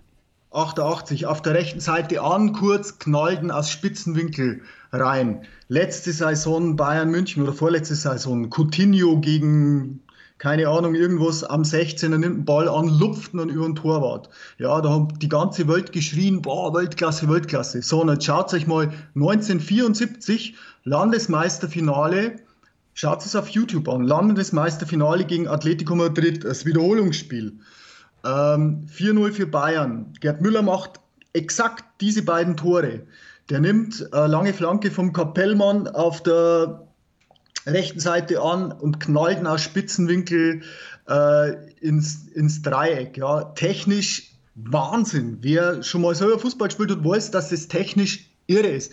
Es ein, es sein zweites Tor in diesem Spiel, er bekommt einen Pass am sechzehner, lupft ihn über den Torwart drüber in hohen Bogen. Irre, absolut irre. Und das beweist mir, und auch wenn man sich so verschiedene Äh, ja, Meinungen anhört über seine Spielart, über seine Technik, dass er nicht nur der Abstauber war, für, äh, für den er immer gehalten wird, äh, sondern dass er ein technisch unglaublich versierter Typ war, der bei den, gerade in seiner Anfangszeit von Bayern, Einsatz noch, äh, teilweise sogar Verteidiger gespielt hat. Also er hat Wolfgang Overath und Günther Netzer ausgeschaltet im Mittelfeld, er hat teilweise in der Abwehr gespielt, ähm, Also ich glaube, dass er ein überragender Fußballer war.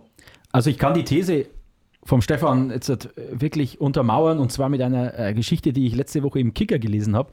Da hat sich der, der Reporter Frank Lusem erinnert, dass neunzehnhundertfünfundsiebzig der Beckenbauer ausgefallen ist bei den Bayern, bei einem Gastspiel in Köln. Und der Detmar Kramer, wen hat er ins defensive Mittelfeld gestellt? Gerd Müller. Und was hat, wie hat der Gerd Müller diese Rolle interpretiert? Er hat sich ganz modern hinten zwischen die Verteidiger reinfahren lassen, hat dann Libero gespielt. Also das Spiel haben sie explizit rausgegriffen. Gerd Müller, Libero beim F C Bayern. Das nur nochmal zur Untermauerung der These. Äh, Gerd Müller ist mehr als der bloße Abstauber. Aber ich glaube, da brennt Nein. irgendwas unter den Nägeln bei Herrn Werner. Da wie, brennt also, irgendwas. Wie man heute in der Fußballersprache sagt, er war dann nicht so oft in der Box. Das mag ich ja ganz besonders immer, diese Ausdrücke. Und ich mag noch einen Ausdruck ganz gern, das ist die Frage der Mentalität. Hat man ja Hör einer, auf mit der scheiße Mentalität. Ja. Das, Aber ich, ne? Bei Gerd Müller, glaube ich, das war also wirklich eine Superstärke von dem, was ich auch nur so gehört und gelesen habe, dass der halt immer voll dabei war im Training, in Schwarzenfeld beim Testspiel und in der Bundesliga. Da hat es sowas nicht gegeben. Vielleicht beim Herrn Ibrahimovic, weiß ich nicht, ob das nicht ab und zu mal so ein bisschen ein Fling ist, der sich so hängen lässt, kann ich nicht beurteilen. Aber der Gerd Müller mit Sicherheit niemals, der war immer hundert Prozent am Start. Das also Lewandowski lasse ich noch gelten. Messi, Ronaldo, keine Ahnung. Aber bei Ibrahimovic bin ich komplett anderer Meinung. Ja, lieb, da gibt es demnächst einen Kinofilm über Zlatan, den schauen wir uns da mal an. Oder Nein. Guido Burgstaller möchte ich ja. Nein. Oder Sascha Mölders. Ähm, um das zu, zu untermauern, Frank, was du gerade gesagt hast, nochmal ein Zitat vom Sepp Maier. Er hat gesagt, ähm, wenn die Gegner hundert Mal zurückgepasst haben, dann ist der Gerd hundert Mal nachgelaufen und einmal hat er den Ball dann abgefangen. ist, glaube ich, genauso, was du meinst. Der, das sowas wie, ah ja, wurscht, dann lasse ich es halt, das gab es bei dem halt nicht. Das frühe Pressing sozusagen. Gerd Müller, der Erfinder des Pressing. Aber jetzt waren wir schon ganz kurz beim Sepp Maier. Das ist auch noch ein Thema, das mich interessieren würde. Es gab ja damals beim F C Bayern und damit dann auch in der Nationalmannschaft eine Achse von ganz hinten nach ganz vorne mit dem Sepp Maier, mit dem Franz Beckenbauer und mit dem Gerd Müller. Ich habe jetzt in der Vorbereitung oft gelesen, wie diese, diese Achse eigentlich der Garant für die Erfolge sowohl der Nationalelf wie auch des F C Bayern war und gleichzeitig seien es ja drei Typen, die wahrscheinlich unterschiedliche, auch so vom persönlichen Wesen, nicht sein könnten. Also hier der elegante, spätere Kosmopolit, der, der, der über den Dingen schwebende, die über den Dingen schwebende Lichtgestalt. Sepp Maier, na, Franz Beckenbauer, dann der niederbayerische Spaßvogel, äh, ähm, Sepp Maier und natürlich dieser schwäbische Instinktfußballer. Frage in die Runde. Wie haben diese drei so super unterschiedlichen Typen und unterschiedlichen Fußballertypen ja auch, wie haben die zusammengepasst? Der Erfolg schweißt zusammen, bin immer ziemlich überzeugt. Ich meine, sie sind ja zusammengewürfelt worden. Äh, es war ja nicht so, dass die von der, von der Jugendmannschaft auf zusammengespielt haben, sondern die sind im Endeffekt erst in der ersten Mannschaft des F C Bayern zusammengekommen. Und ich glaube einfach, dass tatsächlich der, Vol- der Erfolg, die sie zusammengeschweißt haben und gerade die Unterschiedlichkeit der Charaktere. Der Franz Beckenbauer sagt zum Beispiel immer, er war extrem nervös, der jahrzehntelang mit dem Gerd Müller auf dem Zimmer gelegen ist bei Auswärtsspielen. Er war extrem nervös vor den Spielen und der Gerd Müller war die Ruhe in Person und hat einfach immer diese Nervosität genommen. Und der Sepp Maier dann als der große Spaßvogel, der ähnlich wahrscheinlich wie der Thomas Müller jetzt ähm, durch seine Späße so ein bisschen die Nervosität der ganzen Mannschaft genommen hat. Ich glaube, das hat einfach gut gepasst und ja, leistungsmäßig äh, waren es natürlich schon Granaten, muss man, muss man schon so sagen. Also ich, es wird ja momentan immer, äh, gerade weil du den Sepp Maier ansprichst, immer über den besten Torhüter aller Zeiten diskutiert und Manuel Neuer hin und her. Aber also der Sepp Maier war natürlich auch schon ein Gerät. Also W M-Finale gegen Holland, zweite Halbzeit, uiuiui. Da waren Sachen raus, da würde sich der Herr Neuer, weiß nicht, ob er die hat, hätte. Aber ich glaube, das ist, ich weiß nicht, dass das am, am, am Spielfeld vielleicht besser funktioniert hat, als es abseits des Platzes sich dargestellt hat. Meinst du jetzt in Kinofilmen? Ja, genau. Äh, Nein, da gab es, es gibt ja immer die Diskussion, dass es da gewisse ja, Reibereien gab, wer es jetzt hat, der Bedeutendere, wer ist äh, ja, der, der für die Erfolge sorgt, ist es der, der die Tore schießt, ist es doch der Beckenbauer, ist es der Torhüter, der die Tore verhindert, und ich glaube, das war dann ein Grund, warum sich der Gerd Müller und Stefan, ich be- berufe mich da jetzt auch auf diese Biografie von Woller, die ich wirklich brillant finde, ähm, mhm. dass es da diese, dieses Gefühl gab, ich stehe im Schatten der anderen. Das hat sich beim Gerd Müller trotzdem, auch wenn er das nie so nach außen ja, äh, kommuniziert hat, weil er eh nicht so dieser der Typ war, der, der jetzt da äh, nach jedem Mikrofon äh, gerannt ist, wie es äh, vielleicht der Kaiser gemacht hat.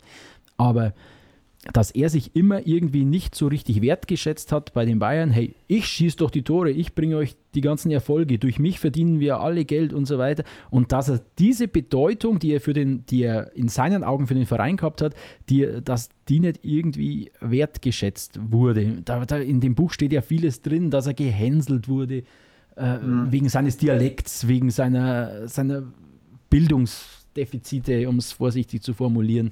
Aber wegen seiner Ungeschicklichkeit in Interviews. Er wollte ja nie ein Interview führen. Das war ihm einfach immer unangenehm. Und der, der Beckenbauer war halt dann doch einer, ja, weißt du, der Kaiser, geh nachher. Und das war, glaube ich, auch so ein Gefühl, dass es am Platz gut funktioniert hat, abseits des Platzes aber, aber für ein äh, Unwohlsein gefühlt hat, das ja dann letztendlich auch zum Bruch geführt hat mit den Bayern. Weiß aber, das ist meine Meinung. Also die... Da kann ich gleich was dazu sagen. Also ich, ich, ich glaube jetzt nur mal, wer, wer selber mal Fußball gespielt hat und länger in der Mannschaft gespielt hat, so diese alte Legende von elf Freunde müsst ihr sein, Käse. Ja, das hat der Herberger vielleicht vierundfünfzig erzwungen, weil er das nach außen hin so verkaufen wollte, aber das ist ja Käse. Also ich habe äh, auch mein Leben lang Fußball gespielt und ich habe mich nie mit allen gut verstanden. Im Gegenteil, also ich habe auch einige Spieler in der Mannschaft gehabt, die wir nicht ausstehen können und die mich nicht so. Ja, aber das muss auch gar nicht sein. Ich, ich muss am Platz muss ich gut harmonieren. Und ich meine, die, die Bayern in, den, in der Anfangszeit in den sechzigern, da ähm, glaube ich, war das ähnlich wie zu jetzigen Kreisligamannschaften, dass die danach nur irgendwo in München einen saufen gegangen sind, ja. Aber dann in den siebziger Jahren, als das immer mehr profimäßig wurde, da, da haben sich die auf dem Platz und am Trainingsplatz gut verstanden und dann ist jeder seiner Wege gegangen. Und da führt eben der Woller in seinem Buch genau den Bruch führt er an. Und zwar schon neunzehnhundertsiebzig, als der Trainer Udo Lattek die, ja, die Abiturienten, schreibt er, Uli Hoeneß und Paul Breitner verpflichtet hat. Er hat gesagt, da war ein Bruch in der Mannschaft, weil die so eine, so eine Mentalität reingebracht haben, die nicht mehr den Fußball als romantisches Etwas gesehen haben, sondern die klaren Karriereplan, Geld muss verdient werden. Ja, äh, Fabian, das wird alles so negativ dargestellt, klar, aber ich finde das gar nicht so negativ. Das ist doch logisch. Also wenn man mal drüber nachdenkt, ah, äh, jeder, der so eine Kohle geboten bekommen würde, würde sie nehmen. Das ist zum, mal das erste der Diskussion, die das ja... War ja das war ja nicht wertend gemeint. Das war bloß jetzt ja, aus Sicht ja, von, von Gerd Müller, warum es bei Bayern nicht geklappt hat. Oder der Woller zum Beispiel äh, schreibt in seinem Buch halt so ein bisschen negativ angehaucht und ich finde es aber gar nicht negativ, sondern es ist doch völlig legitim, wenn es so ist und ich glaube tatsächlich, äh, es ist vorhin schon mal angeklungen, dass der Gerd Müller jetzt nicht ähm, der eloquenteste war und der Beckenbauer halt sich in der Hinsicht schon leichter getan hat und natürlich ärgert einen das vielleicht, wenn man sagt, ich schieße die Tore und der andere steht aber ständig im Mittelpunkt. Ähm, Ist, glaube ich, auch ganz normal, aber ich glaube nichtsdestotrotz, vor allem wenn du, wenn du dir jetzt nach seinem Tod die Wertschätzungen anschaust, ähm, dass die sich trotzdem sehr, sehr gut äh, verstanden haben und dass das schon eine eingeschworene Truppe war, solange der Erfolg da war.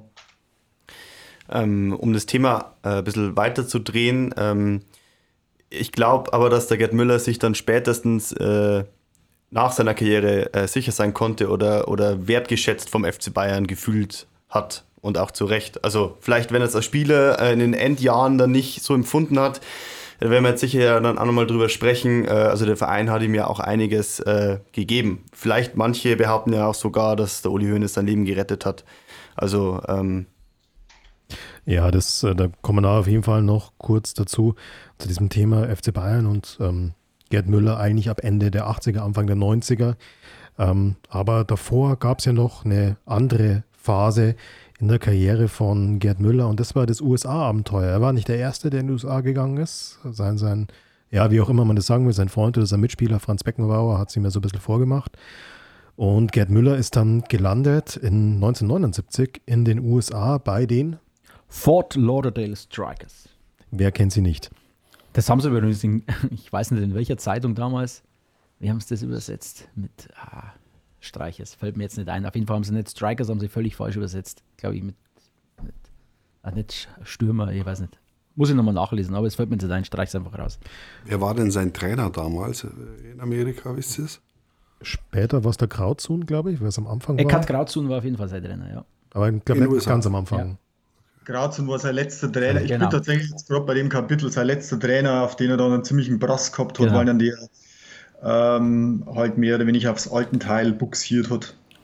Ja, weil ich habe das gestern zufällig gesehen, der Uli Köhler, der Sat eins ist der, glaube ich, jetzt Reporter, Sky, Sky keine Ahnung, äh, der hat ihn begleitet bei seinem Flug nach Fort Lauderdale und hat erzählt, äh, wie unwohl der sich da schon gleich gefühlt hat, dass man das richtig körperlich spüren konnte, wie der mit seinen Händen, also hat das wirklich schön erzählt, mit seinen Fingern gespielt hat und der Trainer, deswegen hatte ich den Namen nicht mehr im Kopf, weiß ich nicht, schon bekannter Name gewesen, der äh, ihn dann in der Kabine, also beim, beim ersten Spiel gesagt hat, Gerd, du musst nicht im Strafraum dich allein aufhalten, du musst öfter mal über die Außen kommen. Und dann, das war für den natürlich eine fremde Welt, hat er gesagt, wieso, ich spiele das so in seiner Art, ich habe schon immer Mittelstimme und so weiter, ich gehe da nicht raus. Deswegen war das möglicherweise von Anfang an ein, vielleicht ein Missverständnis oder ein Problem, was der in sich hineingefressen hat und was dann zu den ganzen Problemen geführt hat. Ja, soviel ich weiß, hat er ja auch unter Flugangst gelitten, was natürlich für jemand, der in den U S A spielt und in den U S A Ligaspiele machen muss, auch nicht so ganz optimal ist. Ähm, hat er ja nicht nur Fußball gespielt, sondern er ist unter die Gastronomen gegangen und hat ein, ein, ein Steakhouse eröffnet. Tom, du hast den Namen doch äh, parat. Gerd Müllers Ambry. Und das gibt's heute noch, oder? Das gibt's heute noch, das heißt heutzutage aber nur Ambry. Ich habe mir das mal bei Yelp oder irgendwie so angeschaut mit den Fotos. Ähm, grauselig, was die da als bayerische oder deutsche Spezialitäten verkaufen. Ich bin auf Facebook mit denen verbunden. Na dann erzähl ich, mal, was es da für kulinarische Genüsse gibt. Ich war, ich war vor, vor zig Jahren mal äh, in Florida und bin natürlich nach Fort Lauderdale und habe mich natürlich sofort auf die Suche gemacht nach dem Ambry und habe das auch gefunden. Ja, äh, das sind im, im Gang hängen halt ein paar Bilder, wo der Gerd Müller auch zu sehen ist. Ansonsten von Gerd Müller keine Spur. Und ich habe dann irgendwann mal auf Facebook gesucht und habe das tatsächlich gefunden.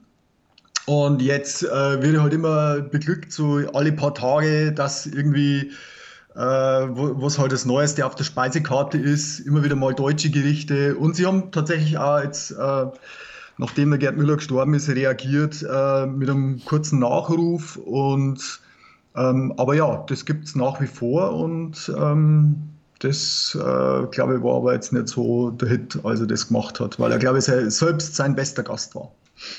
Ich wollte es jetzt gerade sagen, man darf das jetzt nicht äh, falsch verstehen, aber ähm, er war eben, wie du schon sagst, äh, sein, sein bester Kunde. Der, der Woller in seiner Biografie beschreibt da Szenen, wie er in der Tür hängt, wie er da lehnt, wie er am Tresen sitzt und ihn überhaupt nichts mehr interessiert. Und man muss sagen, diese Phase in Amerika war der Auftakt zu einem brutalen Absturz, der ihn am Ende fast das Leben gekostet hätte. Erstens natürlich die Alkoholsucht. Er hat finanzielle Probleme gehabt. Er hat, in Deutschland waren ja Steuernachzahlungen fällig geworden. Dann hat er das Geld einfach rausgeprasst, wie es reingekommen ist. Und dazu kamen eben die äh, gesundheitlichen Probleme. Und als er, ich glaube, wann ist er zurückgekehrt? Nach sechs Vier, Jahren? vierundachtzig. vierundachtzig äh, zurück nach äh, München gekehrt ist, da hing er an der Flasche und war pleite. Also das war, das war ein, ein, der Beginn des Absturzes. Und dabei hat er sportlich, glaube ich, in Amerika gar nicht, gar nicht so verkehrt gespielt. Ich glaube, die erste Saison war noch, war noch ganz gut. Dann schlugen Verletzungen durch, Eheprobleme und er wusste nicht, wie es weitergehen soll. Und äh, ja, so hat er sich verspekuliert. Und dann landete er in München. Man darf es so sagen, in der Gosse, glaube ich. Ja, also man kann, glaube ich, im Rückblick auch sagen, dass es vielleicht für den Buben aus der schwäbischen Provinz, der sich in München schon davor schwer getan hat mit der Anerkennung und schwer getan hat mit der Konkurrenz durch eloquentere, berühmtere Kollegen wie Franz Beckenbauer und Co., war es vielleicht nicht die allerbeste Entscheidung, dann in die U S A zu gehen. Ganz neue Strukturen. Und ja, wie du gesagt, äh, gesagt hast, Fabian, neunzehnhundertvierundachtzig, Rückkehr nach München, Alkoholabhängigkeit wurde stärker nach allem, was man weiß. Ähm, keine, keine gute Zeit für Gerd Müller, also der ehemalige Bomber der Nation, wirklich ein Schatten seiner selbst. Und das nächste, was ich dann zu ihm gefunden habe, war, dass eigentlich neunzehnhunderteinundneunzig eben Uli Hoeneß und Franz Beckenbauer ihn eigentlich gedrängt haben, eine Entziehungskur zu machen, dass er die erfolgreich absolviert hat.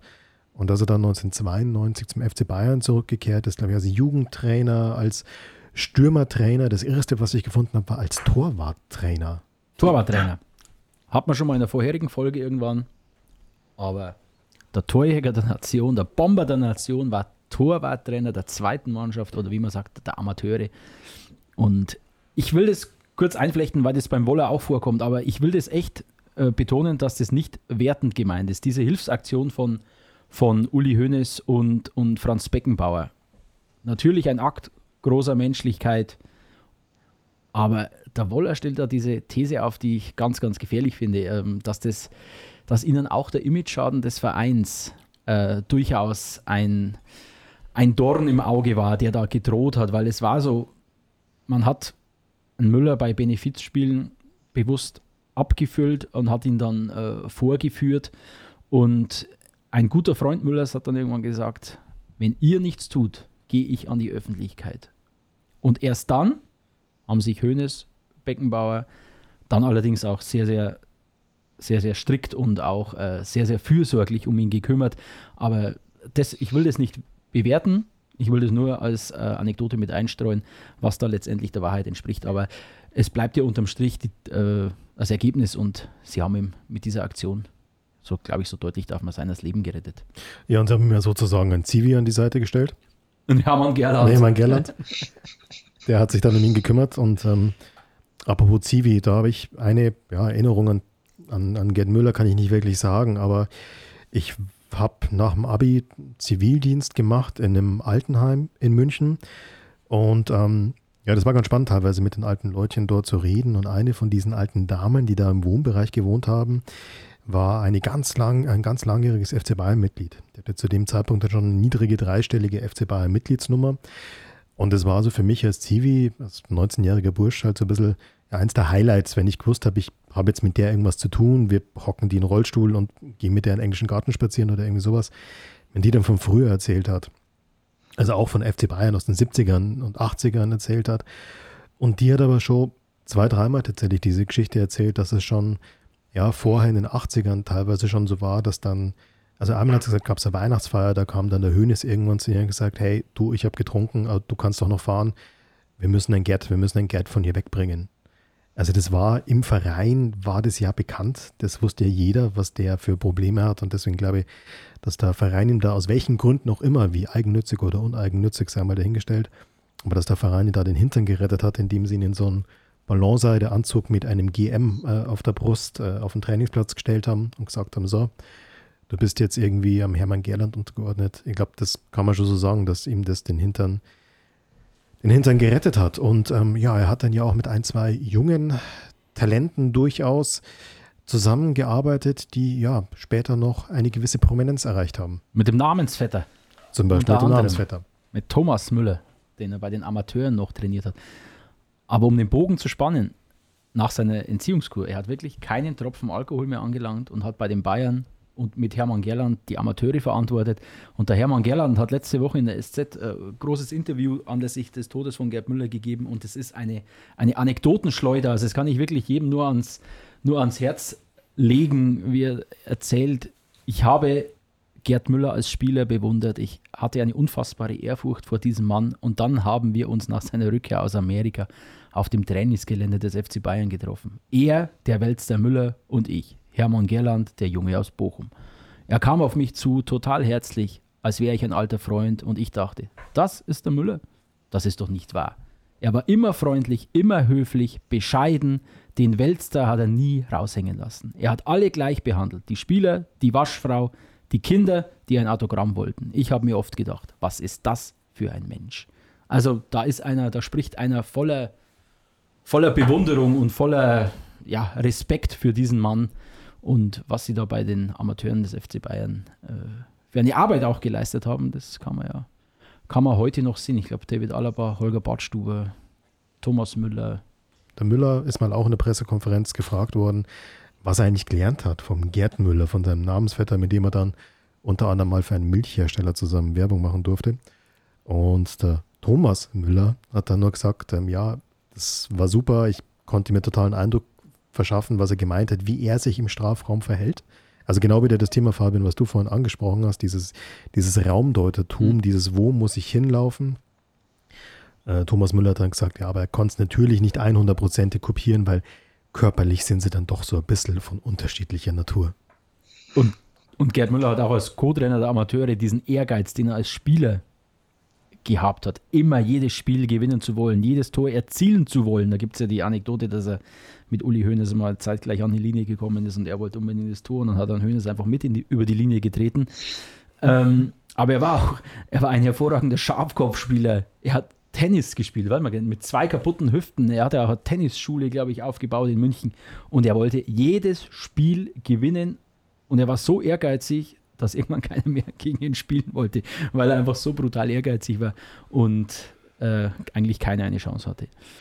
Ich, ich würde vielleicht kurz nur dazu sagen, ähm, ich glaube, so ein bisschen das Geheimnis vor dem Ganzen ist ja das, äh, wenn man Gerd Müller spielen hat sehen ähm, oder wenn man sich da YouTube-Videos davon anschaut, dann denkt man sich ja immer, ja, Also, das ist ja jetzt, schaut jetzt alles nicht so schwierig aus, was der da macht. Ja, der haut halt die Bälle ins Tor oder köpft ins Tor. Aber ich glaube, das ist das, genau das, der Punkt, das ist die große Kunst, das Faszinierende am Gerd Müller, dass er extrem schwierige, für einen Fußballer schwierige Situationen hat, extrem einfach aussehen lassen. Und das ist für mich die, die, die große Kunst, weil ich meine, es, es geht einem ja so, je länger, dass man immer selber am Fußballplatz gestanden ist, desto mehr ist man ja immer der Meinung, wenn man so, sich das am Fernsehen anschaut, kann ich auch so. Ja. Aber wenn man dann tatsächlich mal wieder am Fußballplatz steht, denkt man so, ups, springt der Ball dann trotzdem ein paar Meter weg. Und ich glaube wirklich, das ist so der Punkt von Gerd Müller gewesen, auch mit seiner Statur. Man hat sich immer gedacht, naja, kleines, dickes Müller und drückt den Ball über die Linie, ja. Aber er hat das einfach extrem einfach aussehen lassen, obwohl es technisch wirklich extremst anspruchsvoll ist. Ja, ich glaube, was die Faszination Gerd Müller ausmacht, ist, dass es irgendwie ein richtiger Held ist. Also einer der letzten großen Fußballhelden, auch mit seiner Alkoholgeschichte, weil Helden sind ja immer irgendwie auch gebrochen, haben immer irgendwas Gebrochenes und da sind spielende Emotionen mit bei den Leuten und ich glaube, dass alles, seine ganze Lebensgeschichte ihn ja, zu dem Fußballhelden macht, der er heute ist.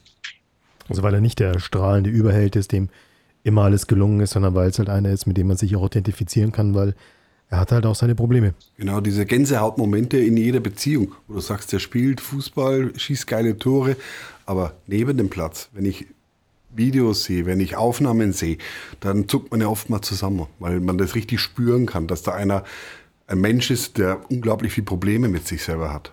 Was mich aber bei der ganzen Diskussion auch immer nur fasziniert und worüber ich oft nachdenke und in letzter Zeit, wo jetzt der Gerd Müller wieder im Mittelpunkt gestanden ist, ähm, öfter nachgedacht habe. Mir persönlich geht es so, ich muss dazu sagen, ich bin definitiv kein Fußball- oder F C Bayern-Fanboy, der irgendwie so in, der, in den F C Bayern-Klamotten ins Stadion geht oder vor dem Fernseher sitzt. Das, das mit Sicherheit nicht. Ich finde Müller, Neuer und Co. ganz cool, aber zu den siebziger-Helden, da habe ich wirklich eine, eine ganz eine tiefe Verbindung. Also Maier, Beckenbauer, Hoeneß, Breitner, Schwarzenbeck, Müller. Da, wenn irgendwas in der Zeitung drüber steht oder wenn was am Fernsehen kommt, das, das ist für mich wirklich so eine Herzensangelegenheit. Und ich habe schon oft nachgedacht, warum das denn so ist, ob das damit zusammenhängt, dass das einfach der erste Kontakt zum Fußball war. Ähm, also ich fühle mich denen wirklich verbunden und das ist oftmals so, äh, wie wenn äh, Familienmitglied, wenn es ein Familienmitglied betrifft, ja. Also nochmal, wir waren jetzt äh, im, im Urlaub äh, gerade auf irgendeinen Ausflug unterwegs, als meine Frau zu mir sagt, Mensch, jetzt äh, ploppt gerade mein Handy auf, Gerd Müller ist gestorben. Und ich, ich war im ersten Moment wirklich erstarrt und ich habe, wir, wir sind wirklich ohne Schmarrn, wir sind Tränen in die Augen gestiegen, weil ich mir gedacht habe, ich meine, es war zu erwarten, dass der Punkt jetzt demnächst irgendwann mal kommt.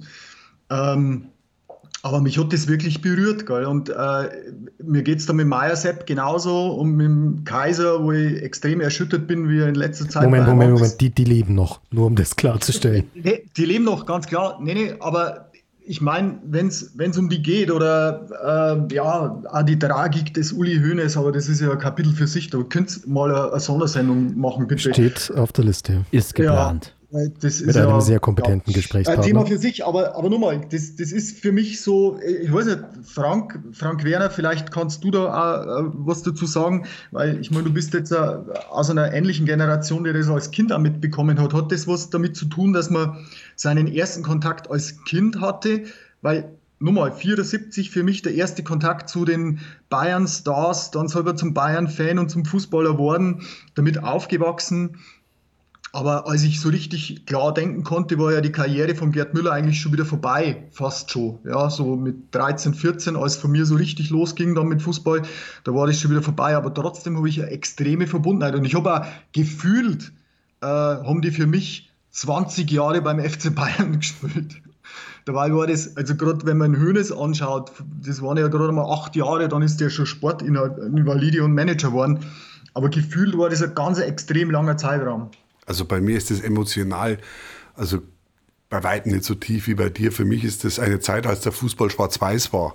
Ja, da kann mich nur an Schwarz-Weiß-Fernsehen erinnern. Das ist für mich F C Bayern und toller Fußball, aber äh, mit dem Herzen, also da bin ich nicht bei dir. Also geht's mir nicht so. Der Frank ist ja, wie vorhin schon erwähnt, mittlerweile in einem anderen Lager unterwegs mit einer Piratenflagge. Sein Herz ist braun-weiß. Sein Herz ist braun-weiß. Was schlimmer klingt, als es ist. Wenn es medizinisch so wäre, dann wäre es echt ein Problem. Apropos medizinisch, welch brillante Überleitung. Ähm, ganz kurz nur, damit wir es abgehakt haben. Ähm, Müller seit den zweitausendzwölfer Jahren hat an Alzheimer gelitten. Ähm, zweitausenddreizehn der letzte öffentliche Auftritt und ab zweitausendvierzehn war er offiziell kein Assistenztrainer mehr. Ab wann er jetzt wirklich nicht mehr in derselben der Straße aufgetaucht ist, keine Ahnung, kann auch schon zweitausenddreizehn gewesen sein. Und ab zweitausendfünfzehn lebt er dann ab ihm abgeschottet, komplett von der Öffentlichkeit abgeschottet, in einem Pflegeheim in Wolfratshausen, wo er jetzt am fünfzehnten August, also vor ein paar Wochen, gestorben ist. Ähm, ja, eins der letzten Male, wo er so ein bisschen ja, im Fokus der Öffentlichkeit stand davor, war ja eigentlich, wo der Lewandowski diesen vierzig-Tore-Rekord gebrochen hat, wo alle dachten, der ist äh, ewig. Und ähm, da hat ja seine Frau eigentlich schon das Ganze gemanagt und ein bisschen äh, moderiert in der Öffentlichkeit. Und ja, zu dieser Alzheimer-Erkrankung nur ganz kurz noch hier aus diesem Grund ein Hinweis. Es gibt im Fanshop im F C Bayern, auf den weisen wir jetzt normalerweise eher nicht so häufig hin, aber da gibt es aktuell ein paar äh, Gegenstände, ein paar ein Trikot und, und ein Shirt und ein Druck und so weiter zu Gerd Müller mit Zeichnungen zu Gerd Müller. Und der Gewinn aus diesen Verkäufen geht komplett in die Alzheimer-Hilfe. Also da ist, glaube ich, auch das Bewusstsein dafür da, wie schlimm diese Krankheit ist. Um jetzt einen Schlussstrich unter dieses traurige Kapitel, das trotzdem amüsante Züge hatte manchmal, äh, zu ziehen gebührt. Das Schlusswort finde ich Hermann Gerland, der in diesem besagten Interview geschlossen hat mit folgenden Worten. Gerd war als Fußballer unvorstellbar gut, aber als Mensch war er noch besser. Der Bomber war der Allergrößte. Ein passendes Schlusswort, wie ich finde. Dem ist nichts hinzuzufügen. Ich würde nur an dieser Stelle noch sagen, folgt uns auf unseren Social Media Accounts, weiter mal weiter auf Instagram, weiter mal weiter auf Facebook, da halten wir euch auch auf dem Laufenden, könnt ihr natürlich auch Themen, Anregungen einbringen. Und dann sage ich Danke an dieser Stelle, danke an den Kollegen Stefan Puhane, der sich in Frankreich, in Frankreich, der sich aus der Normandie zugeschaltet hat für das Herzensthema Gerd Müller. Wenn ich das sagen darf, Stefan, die Ansage davor war, glaube ich, sagt es mir einfach, wann ihr aufnehmt, ich stricke den restlichen Urlaubstag da außen rum. Genau, haben wir tatsächlich so gemacht. Danke auch an den Kollegen Sebastian Böhm, der sich die Zeit genommen hat. Vielen Dank für die Einladung. Und natürlich auch an das F C Bayern, äh, den F C Bayern-Fan der Herzen, Frank Werner. Danke für die Einladung. Und wir hören uns das nächste Mal wieder bei Weiter immer weiter, der F C Bayern Podcast aus der Oberpfalz. Bis zum nächsten Mal. Ciao. Servus.